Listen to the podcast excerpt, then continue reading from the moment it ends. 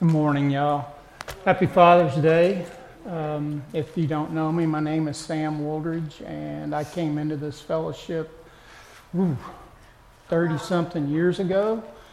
And uh, I spent some time here, but then work and life and everything else got in my way. And uh, I, I've recently just come back. And, and when I say that, I mean I've recently really just come back um, the Lord really got a hold of me and uh, pulled my chain pretty hard and said, What are you doing, boy?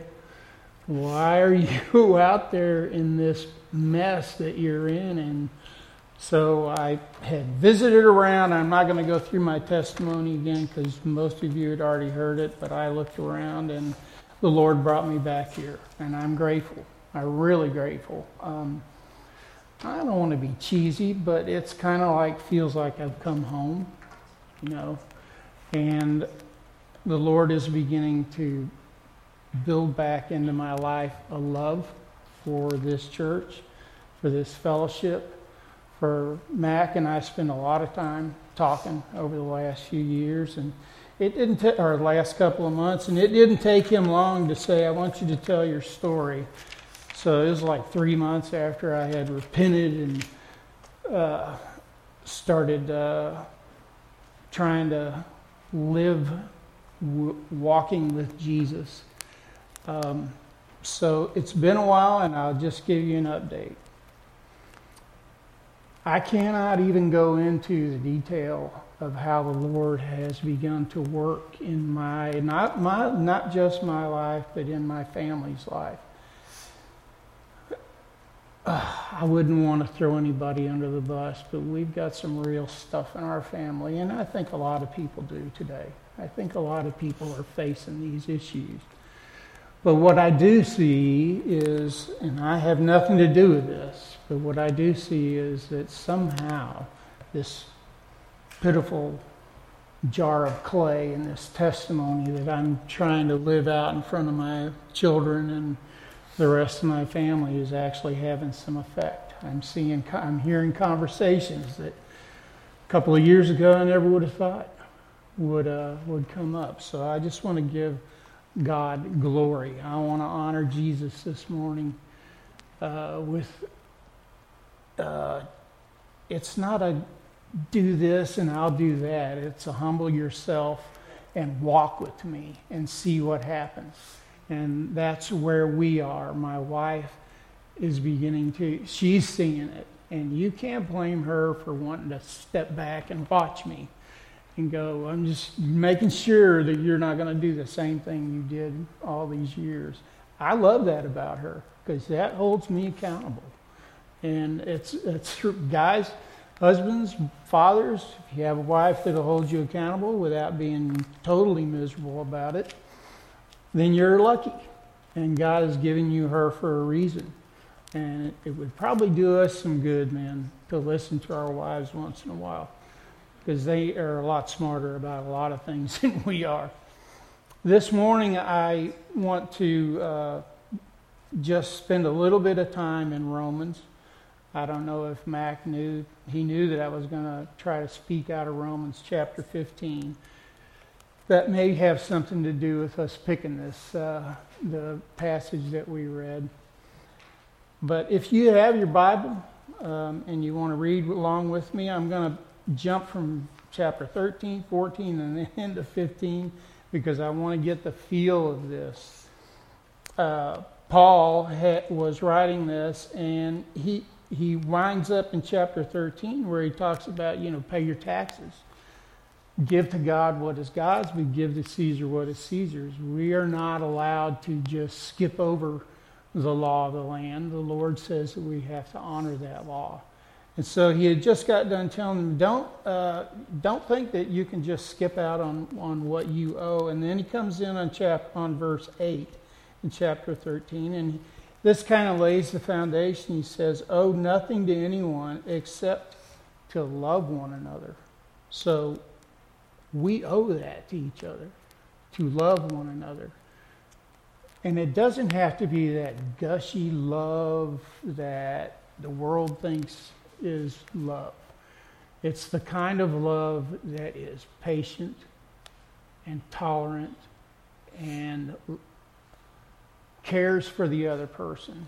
And that spills into our families, it spills into the friends that we know, to our coworkers, everyone around us. And that's kind of what I was trying to get at in the beginning is that I'm beginning to see that this love that I have rediscovered for Jesus is beginning to spill over into other people's lives. So I'm not the prime example, but it is an example of how the Holy Spirit works in your life when you when you commit yourself. So we are to love one another, and I think this is something that we should latch on for he who loves his neighbor has fulfilled the law. I spent a lot of years trying to fulfill the law on my own steam. Anybody else done that? Well, if I just do this and that, if I go to church, man, I, like all those years I was working, if I could just get to church, if I could just get, you know, back in and, and you know, put my time in, I'm sure that my walk would improve. And uh, that's not the case. It just wasn't the case for me. Um, and so what I'm what I've seen over this last year and a half is that we come closer to God. We come closer to being godly. We become closer to what He wants when we're willing to step out of the way and be humble and actually extend our love to someone who really, in our opinion, doesn't deserve it. Uh, that is not easy. It is not easy. Some of you know my story. Some of you have these stories. And if I went by the world's standard, I would have no contact with my children at all. I would have written them off. I would have said, You are just beyond help. I'm not going to let you come in and cause all this chaos in my life anymore. That isn't what the Lord wants of us, especially in our families, especially among those who we claim to love. Um, but the good news is, is that if we can look past our own selves, our own desires, and our own wants for ourselves and other people, we can find that we can actually love them on a level that is not what the world says is love. It's a much deeper love. Um, and it's a love that's graceful and it's forgiving. It doesn't look past sin. It might have to call out sin. But it's a love that's from the heart, from deep in the soul, that only the Holy Spirit can, can give to you. Only uh, by God's grace are we able to extend any part of the type of love that He gives to us. But we're humans, so let's try to grab for what we can get, is my encouragement. Because love does no wrong to a neighbor. Love, therefore, is the fulfillment of the law. Man, that's two times within three verses that we're told that the law is fulfilled when we love our neighbor. And so I go to verse uh, 1 in chapter 14. He says, Now accept the one who is weak in faith, but not for the purpose of passing judgment on his opinions. So we have people in our lives who may be believers, they may be on the edge of committing to Jesus, they may be in the process of being called. We, I, I'm going to stop saying we, I have to really be careful that I don't focus on what they're struggling with and putting it in the forefront that blocks my ability to communicate with them and to be a help to them. Because I know for a fact, maybe you've seen this too, when you are trying to help someone um, become closer to Christ who's right on the edge, if you beat them over the head with their sin nonstop, they're going to do this to the switch turn it off. Now, there's a place where we have to call out sin. We're, we, that's part of our duty as believers.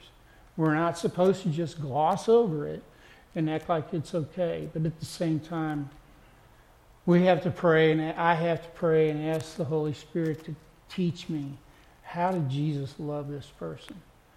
How did Jesus reach out to those people that were thrown away by his society? And we, Mac preached on that a little bit last weekend. There are segments of our culture that we as the church, not this church, but the church, have said, well, yeah, we're going to love everybody, but we're not going to love them. We can't love them because they're so sinful.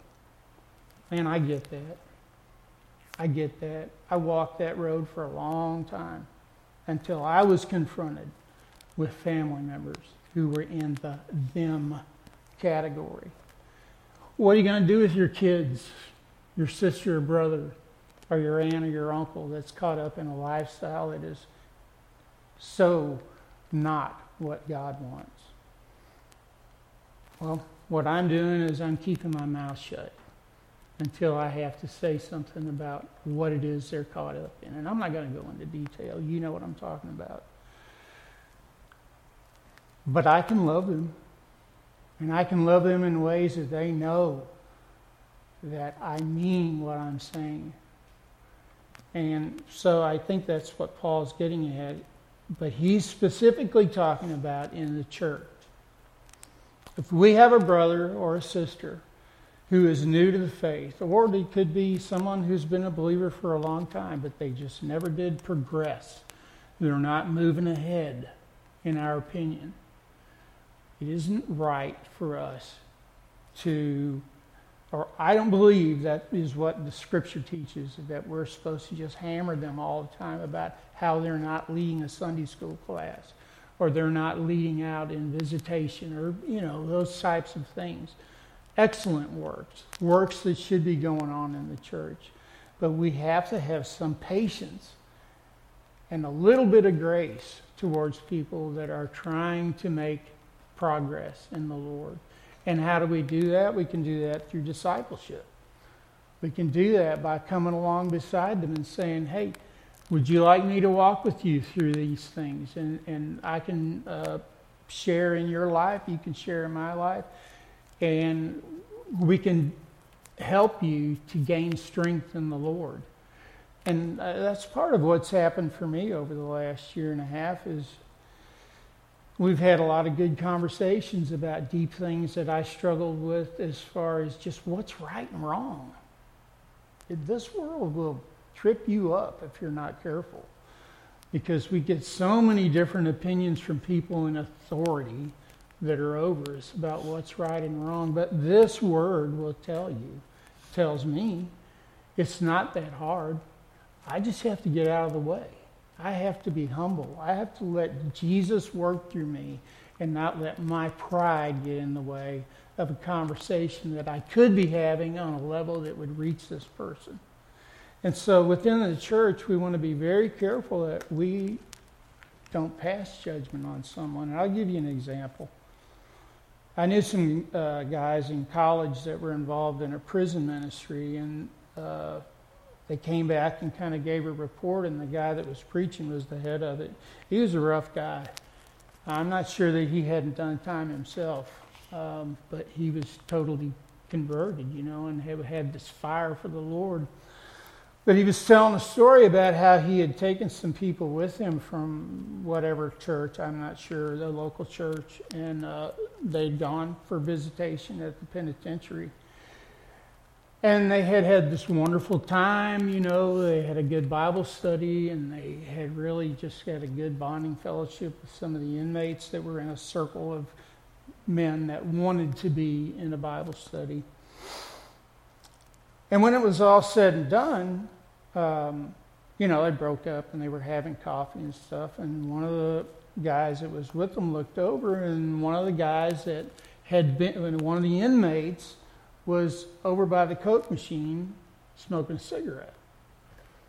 And he went ballistic. He pulled this pastor friend of mine over because I can't believe that guy. I mean, we just got talking about the Lord, and there he is over there smoking a cigarette.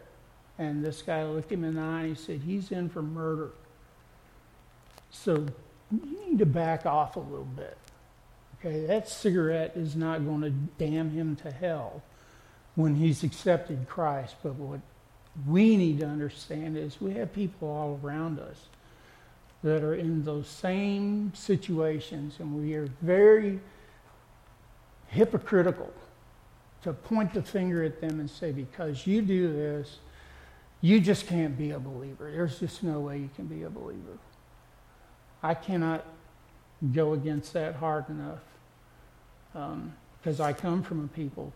I come from people who have been beat down by life and they have things in their life that don't fit the mold at all. But I love them and I'm going to keep loving them and I'm going to keep praying for them. I'm going to keep trying to live my life for the Lord so that they see. Uh, change can come about if you're willing to let that happen. And then it says in chapter 15, verse 1 Now we who are strong ought to bear the weaknesses of those without strength and not just please ourselves. Let each of us please his neighbor for his good and to his edification. For even Christ did not please himself, but it is, as it is written, the reproaches of those who reproach thee fell upon me. Who is our neighbor? Certainly the people that are in our families. They're our neighbors. Mm, we may not look at it like that. But the word, I did my study right, is the uh, Greek word is allelon. And I probably didn't pronounce it right, but it's pretty close. And basically, what that means is one another. So we're all neighbors, one another. We believe the same things. We're here to glorify God and to further the gospel. And so that's one aspect of what a neighbor is. But then there, the, in uh, Romans 13 8, you don't have to go there, but I'll read it for you. Again, he says, Owe nothing to anyone except to love one another, for he who loves his neighbor has fulfilled the law. And then verse, and that is the meaning of uh, allelon, is that those of us who are alike. So we know that through Paul's other writings about how the, the church is a body and we're all members. And so we should have this love amongst us. And I think we do. I'm not the barometer, but I think I sense that. I think most people that come in here sense that there's a love amongst us. But there's another meaning for the word of neighbor, and it uh, is used in verse 10 where he says, Love does no wrong to a neighbor. Love, therefore, is the fulfillment of the law. And that word is heteros, and that means different. That means other. Those who are not among us, those who are different from us. And I grew up in that Southern, Southern, Southern Baptist upbringing. And I can tell you, there were absolutely people that we just were not interested in those days. We just didn't want to cross those barriers. And I think those barriers have come down for a reason.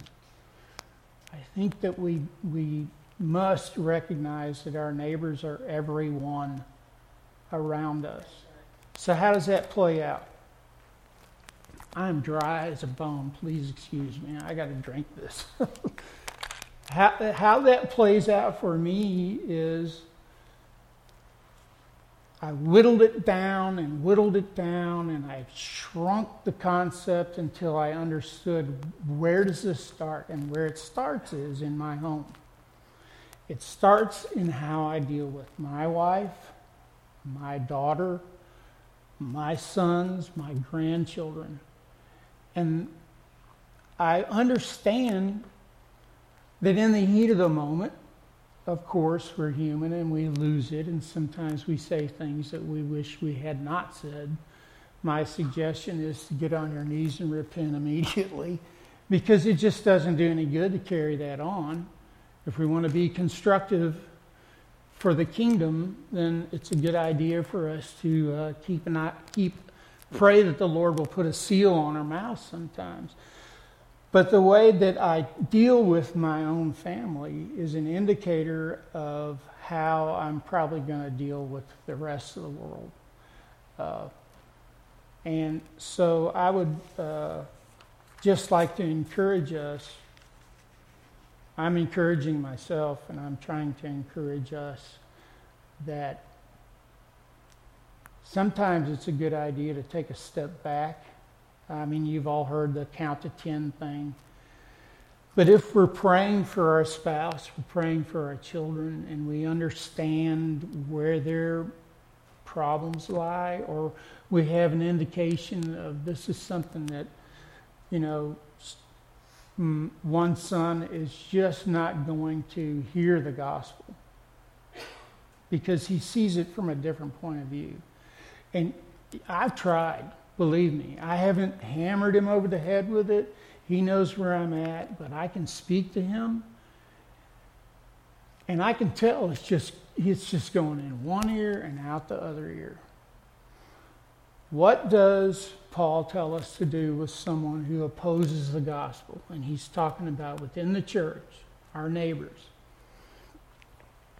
I think it's in 2 Timothy 2:24 he says in the case of those who oppose the gospel we should pray that the Lord would grant them repentance and that they will come to their senses and escape from the snare of the devil who has held them captive to do his will.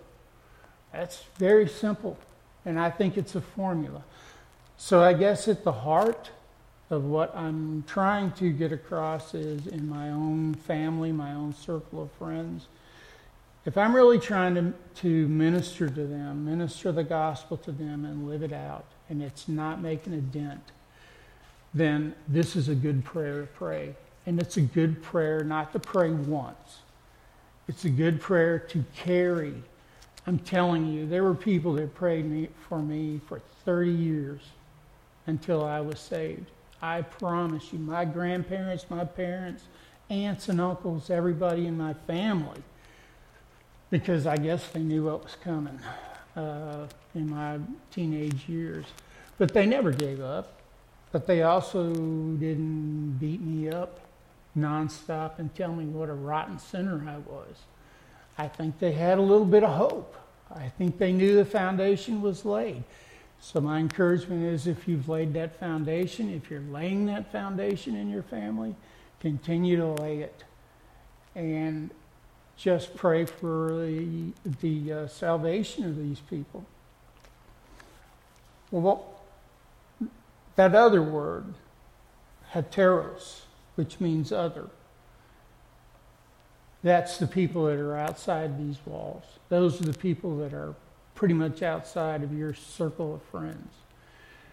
And we see that Jesus went specifically to the poor. And if you were to look in Luke chapter 4, when John questioned, is, this, is hey, get a hold of my cousin and see if he really is the Christ. I mean, that's what was happening. And Jesus tells him, hey, go back and tell John that, uh, I'm sorry, it's Matthew, but that's okay. He says, Go back and tell John that the gospel is being preached to the poor, the blind are being given sight, the lame are able to walk, the deaf can hear, and I'm preaching the favorable year of the Lord to you. And so Jesus didn't know those people. And Jesus went to the people that were the most despised and rejected the lepers and prostitutes and drunkards. And yeah, he hung out with them. And he sat down in those parties where those people were at. Now, I've got a feeling that they probably minded their P's and Q's when he was around. But at the same time, the very fact that he was willing to be in their midst should tell us something. So, my challenge is, and I can only make this challenge because I've been challenged. And the Lord has put me in two situations where I'm trying to disciple. One kid's in prison, the other guy's deathly ill. And these people have been through the roughest things in life I think you can, that you can probably go through. And it's affected them. It's broken them. And I know you can get to the point in this life where you can give up.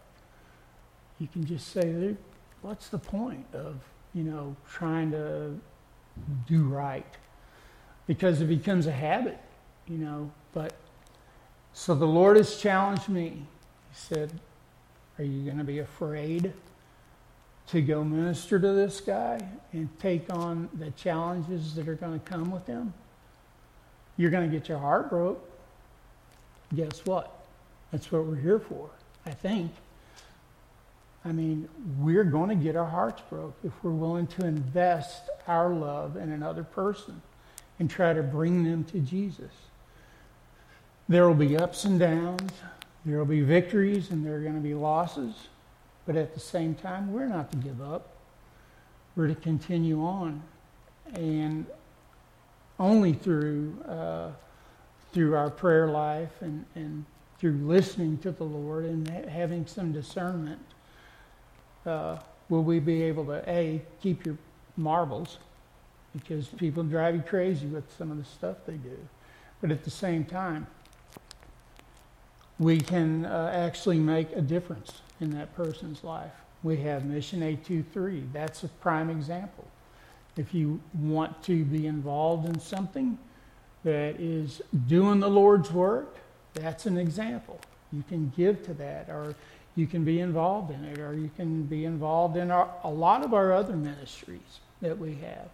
But for the person who's willing to step out of the box and talk to that neighbor that you've been neighbors man, here I go again. You, you, you.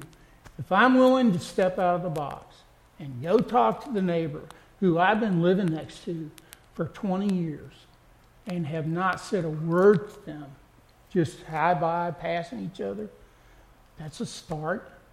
That's a start. And I, I, I don't know. I'll actually ask your opinion. What do you think? Do you think that the Lord wants us to just stay in this little cubicle? that moves from the house to the church on Sunday and then goes back to the house? I don't think so. I think that Jesus has called us to give it all, to leave it all on the table. And that works itself out in different ways. But so, my encouragement this this morning, bottom line, is that I trust in Jesus. I believe that I have found the secret to joy in life. And it's serving Him. Man, that sounds so trite. People can throw that around, but I really have discovered that in serving Jesus, I have found a sense of freedom that I never had, a sense of being able to actually love people and look past what that thing is that separated us are you willing to do that? Might take some prayer. It might take some personal things that need to be gleaned out of your own life that are standing in the way. But I invite you to do that. And if you'll bow with me, I'm going to pray in that direction. Heavenly Father, I thank you, Lord, because you have loved us and you have given your own Son to make it possible for us to be with you. And not just to be with you in heaven, Lord, but to walk with you and to learn from you and to be humble. And I pray, Heavenly Father, that as we go, Lord, we'll consider or reconsider what we can do um, to bring comfort and to minister to those people that are around us that we know are hurting. Please, Lord, fill us with your Holy Spirit as we yield to you. And I pray that you will be with Mac and the team, that you'll protect them, Father, and that you'll bring them back safe.